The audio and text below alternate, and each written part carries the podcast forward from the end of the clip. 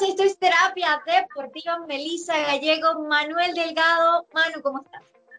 ¿Qué tal, Meli? Excelente, listo para dar esta previa de lo que será, cómo llegan nuestros legionarios para estos partidos de preparación de Panamá, eh, de la selección panameña ante Japón y también ante los Estados Unidos, que serán pruebas importantes para, para estos jugadores y también para Tomás Christiansen.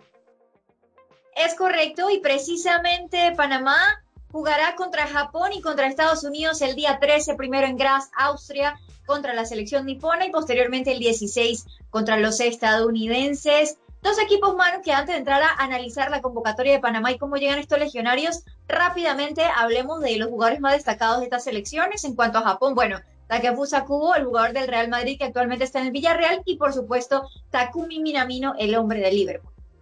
Sí, dos jugadores importantes que, que, tienen roce a nivel internacional en ligas muy, muy importantes y la selección japonesa es una selección muy, muy fuerte, sabemos que siempre están en las Copas del Mundo, así que será una prueba importante para Panamá. Estados Unidos que trae esta nueva generación de jugadores, Meli, que incluye a eh, tipos de futbolistas que están jugando en los clubes más importantes de Europa, háblese de Christian Pulisic, de, de Gio Reina, de Weston McKinney, también Tyler Adams del Leipzig, o sea, la verdad Panamá se va a enfrentar a dos selecciones muy fuertes. Sí, y hay que sacarle, hay que sacarle mucho, mucho provecho a estos dos partidos. Así es, Manu, pero vamos a entrar de una vez a hablar de lo que más nos interesa, que es del equipo panameño, porque en esa primera convocatoria se tomaron en cuenta jugadores más de América y en esta ocasión Cristian se llama por primera vez a los jugadores que militan en Europa. Vamos a empezar de una vez con esta convocatoria por los porteros, repite Luis Manotas Mejía en esta ocasión y los nuevos o los recién llamados son Orlando Puti Mosquera del Boluspor de Turquía, la segunda división turca, y también Marcos Allen, que está en la segunda B de España. Sí, eh, aquí no, no hay mucho donde discutir, digo, eh, Cristian se quiere ver otros porteros que, que están en, Europa, me gusta lo llamado de Puti Mosquera, vamos a ver qué trae, un portero interesante y que, bueno, en el fútbol de, Turquía eh, se, sigue, sigue, desarrollando su carrera, nosotros sabemos lo que puede dar y bueno, Marcos Allen una oportunidad importante ahora que, ha salido a, jugar a España. No creo que igual el puesto de Calderón en esta selección estaba totalmente asegurado si, si no pasa nada extraño. Correcto, y ahora vamos a pasar a la línea defensiva antes, que no podemos dejar pasar por alto las bajas que sufrió la selección en todo este proceso, porque primero por lesión sale José Luis Rodríguez y también sale Irving Gudiño, eh, que está militando en España también por lesión. Y se decía que César Blackman por recomendación médica. Posteriormente se dio a conocer que tanto Blackman como Eric Davis y además también eh, Ricardo Phillips eh, Jr. habían sido contagiados de COVID-19 y por eso terminan siendo bajas en la selección y entonces la convocatoria sufrió algunas variantes. Entonces vamos con la línea defensiva. Michael Amir Murillo, el hombre del Anderlecht, que está volando y, y titular indiscutible. Más adelante vamos a hablar un poco más de él. Francisco Palacios también, que repite el San Francisco, entra por una de las bajas, precisamente por la de, la de Blackman, ¿no? que termina siendo sí. baja por el lateral derecho. También Fidel Escobar del Alcorcón, que finalmente logró debutar Fidel después de siete partidos que estuvo siendo suplente. Ya debutó, en esta ocasión lo hizo como contención, pero sabemos que es una posición que ya ha jugado previamente. Andrés Andrade del LASK, que, que está jugando tanto en Liga como en Europa League también, lo más destacado de Andrés Andrade. Oscar Linton eh, del Silema Wanderers de Malta, Harold Cummings y Alejandro Jerwood. Estos son los defensas de la selección de Panamá para estos encuentros. Sí, Meli, la verdad una línea donde creo que Cristian no tiene tanto margen de maniobra ante las bajas, no háblese de Blackman, que era un jugador interesante para ver eh, en la competencia con, con Michael Amir Murillo, y, y sí, al final creo que que es donde quizás menos se puede, se puede eh, jugar, va a ser una prueba de fuego si, para, para Jerwood si llega a haber eh, actividad en, en, en, alguno de los partidos. Me interesa mucho ver a, a Andrés Andrade, creo que todos lo, lo, lo, queremos ver, puede jugar como central, puede jugar como, como lateral por, por, izquierda. Pero sí, yo creo que, que, es donde quizás hay menos variantes y, en gran parte por las bajas y una línea también donde Panamá creo que en el último tiempo le, le, ha costado porque hay muchos jugadores veteranos que quizás poco a poco van a ir saliendo de la selección y se necesita estas nuevas figuras, por lo menos menciona Fidel, se necesita también que esté teniendo más actividad, así que eh, es una línea que, me preocupa un poco la, solidez que pueda tener esta, esta selección panameña eh, defensivamente. No, y sobre todo que fue la línea que más baja sufrió en este caso por, por COVID, ¿no? Eh, con Davis y con Blackman. Pero bueno, pasando al medio campo de los jugadores de la selección de Panamá que han sido llamados por Christiansen, Edgar Joel Bárcenas, que ahorita milita con el Girona, desde que llegó al equipo ha disputado buenos minutos con el Girona de la segunda división de España, Alberto Carrasquilla, que ascendió a segunda y ha estado también viendo partidos en la Liga Smart Bank, César Yanis, que es llamado eh, después de una buena participación también que tuvo, también en este caso en reemplazo de, bajas, pero hay que decir que César Yanis fue uno de los jugadores con notas más altas en los partidos ante Costa Rica, amistosos que tuvo Panamá recientemente, Armando Cooper, que estaba con el Apuel Tel Aviv de Israel, Aníbal Godoy del Nashville de la MLS, Omar Brownie, que regresó al CAI después de estar junto con Armando Cooper en Israel, Víctor Griffith, que fue otro de los que hizo muy buen papel con Panamá eh, ante Costa Rica, el jugador del Santos de Guapiles, Tico precisamente, Abdiel Ayarza, la figura goleadora de Panamá, que repite eh, del Cienciano de Perú, Juan David Tejada, que no logró disputar la final de la USL con Tampa Bay Rowdies porque se cancela a causa de casos de COVID precisamente en su equipo. Él no se contagió, pero sí la mayoría, así que esta final se suspendió. Lamentable porque, bueno, quedó desierto el título en esta ocasión. Así que esa es la línea de mediocampo. Juan David Tejada delantero, pero también puede jugar como medio, así que tiene posibilidades de, estar en algunas posiciones diferentes. Sí, Tejada yo lo veo más delantero, más como, como extremo, que, que, puede, más que como de esta, este tipo de volantes creo que hay bastantes opciones en, esta línea. Lástima lo de Gudiño, que, bueno, uno quiere ver qué, trae, ¿no? Estando ahora jugando en España, un jugador que tuvo por, un momento, por momentos, Christiansen también en la burbuja antes de, irse al viejo continente. Y creo que aquí lo, más interesante para mí va a ser encontrar ese 5 para la selección panameña, ese contención posicional, que sabemos que antes era Gabriel Gavilán Gómez, eh, Aníbal Godoy puede desempeñar esa tarea, pero siempre lo hemos visto jugar un poco más libre. A mí me gusta mucho, a, mí me gusta mucho más, eh, me gusta mucho Víctor Griffith en estas funciones. Hay que ver cómo se ve ante la oposición que va a tener ahora en estos partidos que va a ser importante. Sabemos que Abdel Ayarza es un box to box, va a estarse moviendo eh, constantemente. Y bueno, a Alberto Carrasquilla también, que creo que ahora que está jugando en segunda división sigue subiendo su nivel y también va a ser muy interesante lo que pueda traer y bueno, lo del resto de jugadores también creo que, como te digo, es una línea donde hay muchas opciones y creo que la prioridad tiene que ser encontrar ese volante 5.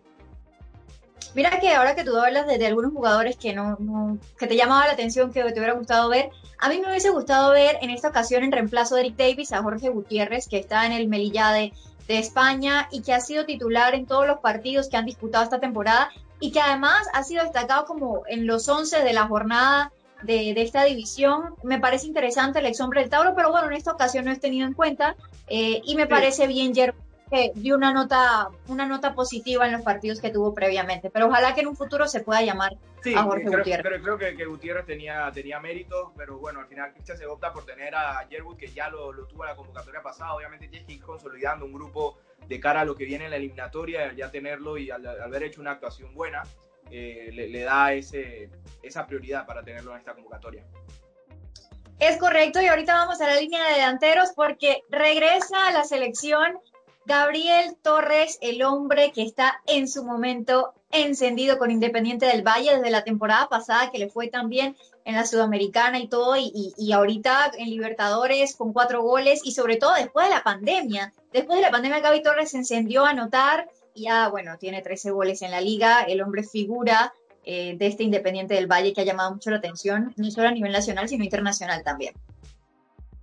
También tenemos a Jorman Aguilar, que bueno, ya lo vimos eh, contra Costa Rica, haciendo un buen papel, quizás no como un delantero delantero, pero sí aportando mucho en la ofensiva, por las bandas, eh, también ayudando a jalar marca y justamente creo que en esa jugada de del gol de Panamá ante Costa Rica en el segundo partido hace un papel importante cuando deja pasar el balón y, creo que aportó bien y, se ganó nuevamente ese, ese llamado por Thomas Christiansen. Y bueno, José Fajardo, que también repite en esta convocatoria el hombre del CAI, y el llamado de Eduardo Guerrero del Maccabi Tel Aviv, que también está disputando Europa League, aunque no es titular en todos los encuentros, pero Guerrero está teniendo minutos y creo que eh, era importante ver lo que puede aportar Guerrero, eh, el ex chorrillo, en esta selección de cara al futuro.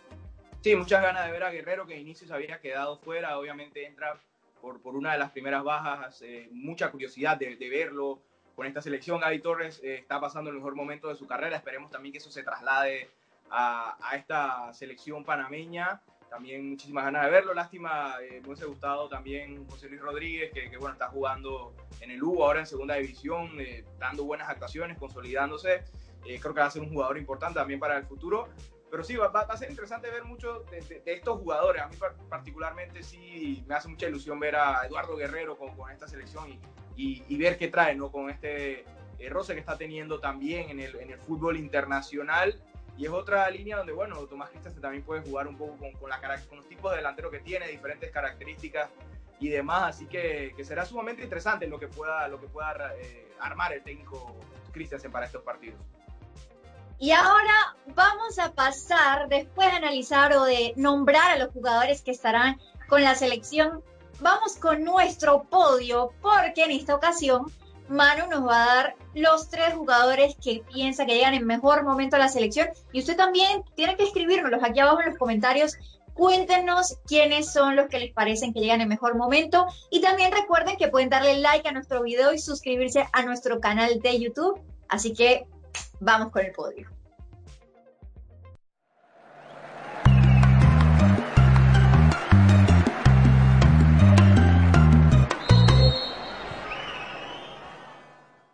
Bien amigos, y estamos ya en el podio y esta semana yo les traigo a los tres legionarios que llegan en mejor momento para estos partidos de preparación de la selección panameña ante Japón y también los Estados Unidos.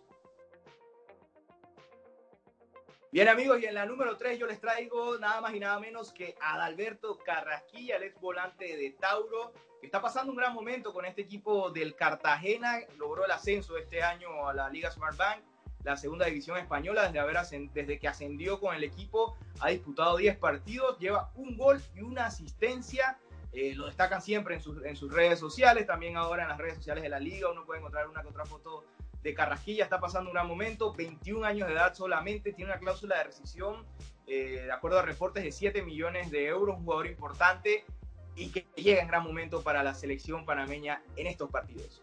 Y fue un golazo el que anotó, no fue cualquier gol. Sí, sí, sí, también, de mucha calidad Carrasquilla. Bien, en la número 2 tenemos a Michael Amir Murillo, lateral derecho que la verdad está volando máquina en el Anderlecht de Bélgica. Meli, te cuento que esta temporada fundamental en el esquema de Vincent Company ha disputado cada uno de los minutos de su equipo en los últimos 12 partidos, en todos los 12 partidos que han jugado esta temporada. Cuéntale, dos goles y tres asistencias. La verdad está pasando por un gran momento de una liga competitiva como lo es la liga belga, un equipo grande como el Anderlecht que intenta llegar a los primeros lugares. Creo que debemos esperar grandes cosas también de Michael Amir Murillo en la selección nacional, donde ya tiene experiencia y ya es mundialista. Incluso también en Centroamérica, es uno de los mejores valorizados junto con Keylor Navas y Choco Lozano, por ejemplo. Así es, eso habla de lo importante que es Michael Amir Murillo en estos momentos de su carrera en la número 2. Bueno, y en la número uno no podía ser otro, Meli. Eh, Gaby Torres, realmente indiscutible, está pasando el mejor momento de su carrera. Lleva en el actual torneo en Ecuador 12 goles en 13 partidos disputados. Súmale a esto, a inicio de año también había anotado eh, eh, previo a, a, la pandemia, previo, previo al confinamiento, anótele un gol más. Y en Copa Libertadores lleva 4 en 6 partidos disputados, está anotado de final con Independiente del Valle, le, le ha marcado a Flamengo, o sea, el nivel en el que está jugando Gaby Torres es muy alto a sus 32 años de edad. Eh, tiene que ser importante, uno de los veteranos de la selección, tiene que también sacar ese liderazgo y queremos verlo haciendo goles también en, el equipo eh, panameño. De verdad, el mejor momento de su carrera y por lo que está haciendo con su club y ante la oposición que está jugando en torneos internacionales, no puede ser otro este número uno, Gaby Torres, sin duda alguna. Concuerdo absolutamente contigo en la parte de Gaby Torres. Incluso también en Michael Amir Murillo, para mí son los dos jugadores de Panamá que están en mejor momento. Y a pesar de que me gusta lo de Carrasquilla y me alegra mucho que esté creciendo y el golazo que anotó con el Cartagena, yo siento que hay un jugador que puede estar un paso por delante de él. Y en este caso yo pondría en el tercer lugar a Andrés Andrade. Ahí te lo tengo que discutir, porque Andrade, eh, a pesar de que la temporada pasada jugó con el Juniors, el equipo eh, filial del LASK, dio ese, ese salto jugó partido de Europa League en el cierre de la última temporada contra Manchester United, lo vimos y demás, y esta temporada ha jugado los siete partidos de la Bundesliga austriaca, tres de ellos siendo titular, pero ha visto minutos en todos ellos, jugando como central, jugando como lateral izquierdo, está teniendo eh, muchos minutos. En Europa League ha jugado tres partidos también, entre fase clasificatoria y fase de grupos. Y a pesar de que el último partido no lo jugó contra el Royal Antwerp de Bélgica, que fue el partido que ganó el LASK 1 por 0, eh, igual siento que la participación y el crecimiento que está teniendo el hombre de 22 años, ex San Francisco, está siendo muy positiva y yo sí lo pondría un paso por delante, sobre todo porque está disputando Europa League es un jugador a destacar, no, no lo puse porque está jugando, la, juega prácticamente la mitad de los minutos en su equipo, algunos partidos de cambio, otros de, titular. Cuando lo analizas, Carrasquilla está mucho más eh, consolidado en el número 3, ni hablar de Murillo, bueno, Javi Torres es indiscutible, pero sin duda es un jugador a destacar y otro, otra mención honorífica para Tiel Ayarza, que también está jugando muy bien, eh, lo sabemos, tanto en selección como en el fútbol de Perú. Así que bueno, este es el podio en esta ocasión, Meli. También queremos que ustedes nos den su opinión, en los comentarios lo pueden hacer, así que esperamos leerlos por esa parte. Y antes de terminar con nuestro programa de terapia deportiva, vamos a dar rapidito, Manu, el 11 que tú pondrías ante Japón, eh, ese partido que será el 13 de junio en Glass House. A ver, el 11 que yo pondría, pondría Cuti Mosquera, no necesariamente porque esté encima de, de Manota, sino porque quiero verlo con la selección. Michael Amir Murillo por derecha, Harold Cummings junto a Fidel Escobar en la defensa, por izquierda Andrés Andrade, me parece que son las mejores opciones, tomando en cuenta el esquema que usa Tomás Christiansen, mis tres volantes eh, en el medio del campo. Buscando ese 5, a mí me gustaría Víctor Griffith. Víctor Griffith pondría de, interiores a Alberto Carrasquilla junto a Aníbal Godoy, dejaría de cambio a Abdiel Ayarza en esta, en esta ocasión. Voy a respetarle los galones a Godoy con la selección, se necesita ese liderazgo, esa experiencia. Y arriba sabemos, el centro delantero va a ser Gaby Torres, por banda derecha pondría Edgar Joel Bárcenas y por izquierda quiero ver qué trae Eduardo Guerrero, que también sé que puede jugar como delantero, yo lo tiraría un poco más a la banda, ese sería mi once inicial para enfrentar a Japón, muchos jugadores que quiero ver. Coincido en parte contigo, sin embargo, voy a tener que hacer algunas variantes, principalmente arrancando por la portería, porque yo sí le daría este primer partido a Luis Manotas Mejía por jerarquía, porque Japón también me parece un rival de mayor eh, fuerza que Estados Unidos, sin desmeritar a todos los jugadores que están triunfando en el exterior para USA. Entonces, para mí, Manotas en portería. En la defensa, sí, eh, igual a la tuya, podría entrar por izquierda en esta ocasión para dejar en el centro del campo en el centro de la defensa a Fidel Escobar y a Harold Cummings y por supuesto Michael Amir Murillo por derecha, para mí es indiscutible. En esa eh, línea siguiente de volantes yo pondría a Aníbal Godoy por experiencia, eh, porque me parece que tiene que estar ahí por este tipo de partidos, aunque sean amistosos. También pondría a Yarza. Yo no voy a banquear a Yarza porque a Yarza me parece que tiene que estar, eh, sobre todo por sus actuaciones en los partidos anteriores. Y en lugar de, poner a Griffith, yo le daría oportunidad a Cubo Carrasquilla, que me parece que está haciendo los méritos para, para estar ahí. Y en la línea adelante, por supuesto, Gaby Torres de 9, no, no puede ser otro el que, esté ahí en este momento siendo titular. Edgar Joel Bárcenas por derecha y mi principal duda era por izquierda, porque obviamente ahí tenía seguro a José Luis Cocobolo Pumita Rodríguez. En esta ocasión me voy a ir por Abdiel Arroyo también por la experiencia que tiene este jugador en partidos con Panamá. Eh, así que ese sería mi once con algunas variantes respecto a las tuyas. Bueno, está, está bien, Meli, está bien. Recordar que tampoco está Negrito Quintero, que era otra de las opciones para jugar por izquierda, así que estaremos pendientes. Ustedes también nos pueden comentar a nosotros cuál sería su once inicial para enfrentar al equipo de Japón, qué jugadores están ansiosos por ver en estos partidos.